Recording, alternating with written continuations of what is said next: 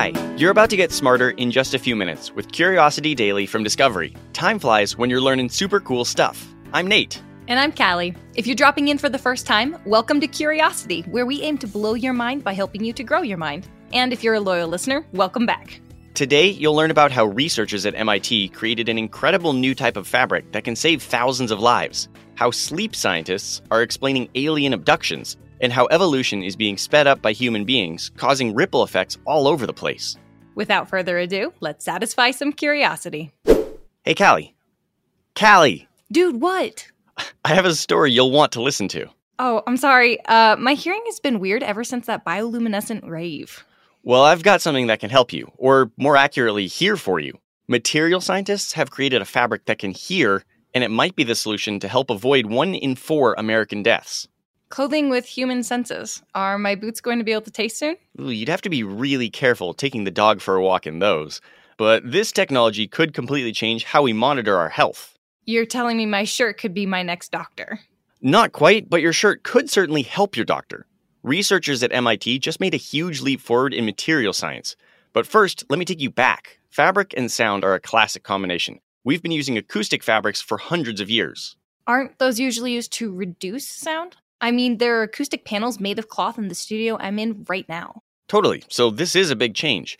Rather than muffling sounds, scientists have created a fabric that can pick up sounds just like a microphone. Oh, microphones are incredible. They take sound, turn it into mechanical vibrations, and then turn those into electrical signals, right? That's exactly right. So, scientists used a new material to create a shirt that works like a wearable microphone. The fabric will use soft and flexible cotton to keep the shirt comfortable, but it will turn sound into vibrations with the help of a stiff material called Twaron. Finally, a thin strand of piezoelectric material will turn those vibrations into electrical signals. Doesn't my clothing already make electricity? I mean, I get shocked by static whenever I do the laundry. Static electricity comes from friction when two materials rub together. But piezoelectric materials create electrical charges when they're moved. Fold them, bend them, buckle them, and they create voltage. Okay, so what happens if I'm in the middle of an epic Dungeons and Dragons game night? Sneak attack. Very exciting. Am I going to be rolling and all of a sudden just get a bzz? Well, the roll will not be botched. The electricity made from the sound will run through a tiny circuit board to a device that can interpret them. What's it going to pick up? Is it going to hear me huffing and puffing, the ensuing melee, druids morphing into animals? Well, researchers were successful in picking up a big range of sounds speech, leaves rustling in the background, birds chirping. But even cooler, they could use two sections of the material spaced out across the back to tell where sounds were coming from. Oh, that's awesome. Okay, so it's like interaural timing. Uh, that's when we can tell where a sound is coming from based on which ear it hits first. Exactly. It's going to really change audio tech and could make a big difference in how we help people with hearing loss. Even more impressive, it could help people with heart issues because scientists discovered that they could use this tech to hear human heartbeats. A stethoscope tee? Okay, those I Heart New York shirts are starting to make a little more sense. Heart disease kills more than 650,000 people in the United States a year. That's one in four deaths. And if we can listen to our hearts all the time, we could monitor for issues like murmurs or other irregularities, stuff that hints at bigger issues. Wearing this fabric, we would just always have that information on hand. Okay, this is seriously game changing. And applications for this tech just keep on coming. It could give us unbelievable information on our health in places where that information is hard to get, like on the battlefield. The U.S. Army's Institute for Soldier Nanotechnologies helped fund the project, and for good reason. Smart fabrics could help report vitals or a soldier's location back to base, or warn the wearers of danger ahead. Forget wearing your heart on your sleeve. Now we'll be able to hear it there. Exactly. Celine Dion forgot two words from that famous song. It should be called My Heart Will Go On a T shirt. That was really bad. okay, Nate, are you ready? Because I'm about to abduct your mind. Beam me up. this next story is about how we're closer to understanding the truth behind alien abductions. Wait, Callie, this is huge news. Do you have evidence that they're real? Oh, they are real, Nate, to the people who experience them. And that's exactly the oddity of human psychology we're going to explore today. Right, like how sometimes I feel like my phone is vibrating, but it's not even in my pocket. And also, it's not Rachel McAdams calling me. Sure, yeah. Or how, like, you might mistake a detail or feeling from a dream as something real. Have you ever had a dream, Neo, that you were so sure was real? Are you trying to do an impression of somebody? It's Laurence Fishburne, Morpheus from The Matrix. Ah, I see where this is headed, Callie, and I'm into it. You might see where I'm headed, but you definitely don't have the whole story. Ever since the first alien abduction that caught national attention back in the early 1960s, psychology experts felt that the subjects were not lying. They thought they were being honest, but confused their dreams for reality. And in the decades since, we've learned enough about sleep, dreams, and the strange barrier between dreams and reality to get even closer to the truth. Thanks to a study from the Phase Research Center, which is a private facility in Moscow, we may have solid evidence to back up those earlier theories, and it all centers around lucid dreaming. Lucid dreaming, what's that? That's when the dreamer can consciously affect the dream because they are aware they're dreaming. It's kind of the entire idea behind the movie Inception. I think I've had that happen. Or like once I realized I was dreaming, I woke up, then I sit on the edge of the bed, wishing I could have held onto it and like flown around or met Rachel McAdams or something. Haven't we all? Uh, something interesting about lucid dreams is that they can seem very real. You can even feel real pain. Wait, seriously? Your mind makes it real. Yes, Callie, yes. Morpheus says that to Neo in The Matrix. Neo comes out of a simulation with blood in his mouth, and he's confused about why he feels pain, even though it's all in his mind.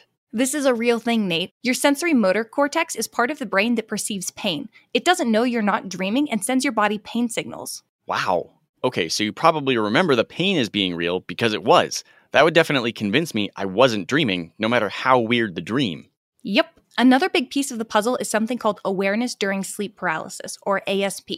I don't know if you know this, but you're paralyzed for part of the night every night. No, I'm not. Wait, what? Seriously? Am I? You are. We all are. During the deepest stage of sleep, our bodies become immobilized. Some folks wake up before the paralysis is over and experience ASP. It's important to note here that 75% of people who experience ASP hallucinate at that time. What, like voices in their head? This is starting to freak me out. It is freaky. People have seen lights, animals, and other creatures or mysterious figures. They hear things like footsteps that aren't there. They even feel things. A common hallucination for folks who wake up during sleep paralysis is of a demon sitting on their chest. That's possibly the scariest thing I've ever heard. Things like this have been documented back into the 1600s. So put all that together and you get to the study from the Phase Research Center. They took 152 self proclaimed lucid dreamers and asked them to dream about aliens or UFOs. And what happened? Three quarters of them were successful, with the experiences taking a wide range. Many of the dreamers described their dreams as realistic. Some folks saw UFOs, others saw aliens themselves. Little green men? Or blue. Some looked like humans. Some of the dreamers made it all the way onto the ships. One even described being experimented on. That's terrifying. And they did this voluntarily. Yeah, kinda. Lucid dreaming gives you a mix of controlled and normal dreaming. So, what's the conclusion? Aside from the awareness and memory the next morning that it was a dream, some of these experiences were very similar to the reports of alien abductions, all the way down to the fear. And maybe alien abduction stories where people felt immobilized, Like during alien experiments? Were cases of ASP during an alien abduction lucid dream. Wow, that definitely could be. Okay, so I see what you mean when you say they're real, but like not real, which is different from one time when I got kind of confused between a dream and real life.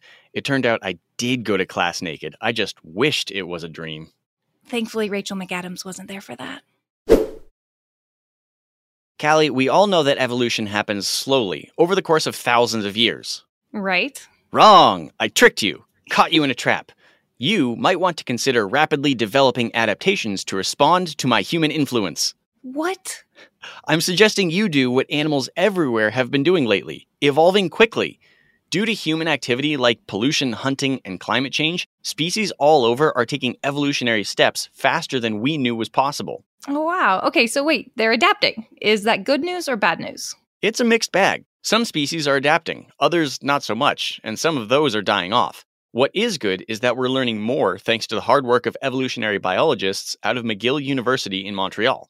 Back when Charles Darwin developed the theory of evolution, he thought it was always a very slow process, happening in tiny increments over many generations. Oh, don't tell me Charlie was wrong. Not so much wrong, just not 100% correct. Because almost 100 years after his death, scientists started noticing evolution was sometimes taking place much, much faster.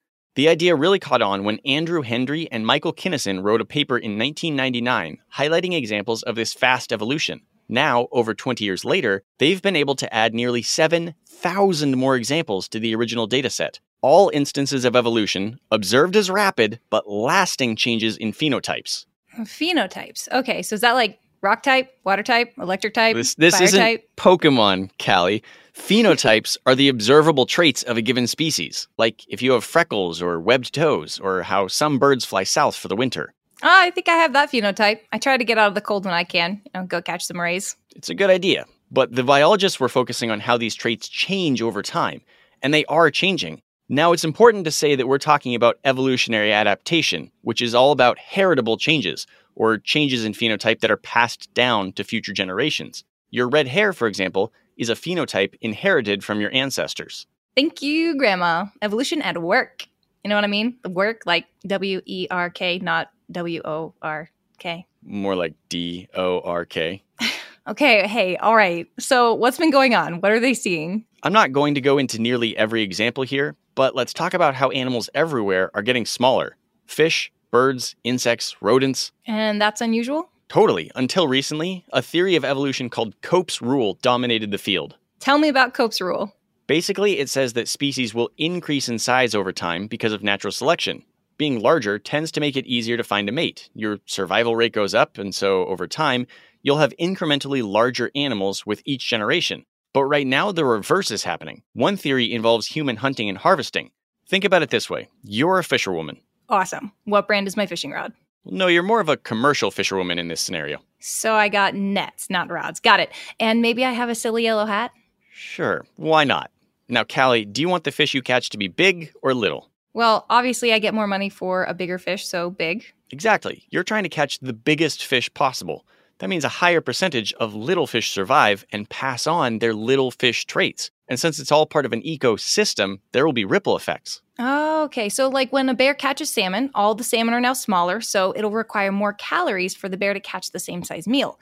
And that will likely reduce the size of the bears in that region. Exactly. And that's just the beginning. Wow. And this is all from climate change. Maybe. It's hard to separate climate change from other factors, but scientists have determined that these rapid changes are happening more often where humans affect the studied population. Pollution, for example, affects many species. Also, poaching. Oh, how I cook my eggs now is a problem? No, no, no. Poaching, as in the illegal hunting of wild animals. This has been going on for generations and has impacted how species evolve, which impacts the environment around them, which impacts the other species in that environment, and so on and so on. Man, the dominoes are falling everywhere, huh? And it sounds like the whole thing's in flux. That's right. All we know for sure is that things are always changing and changing rapidly. Thankfully, now we know more about what exactly is happening and how. It seems like our understanding of the situation is Don't you do it. evolving. And you did it. It's how our boy Charlie Darwin would have wanted it. Let's recap what we learned today to wrap up. Material scientists used a new fabric that works like a microphone to create a shirt that can hear. The material is so sensitive it could even hear the wearer's heart rate, opening the door for big strides in wearable health monitoring technology.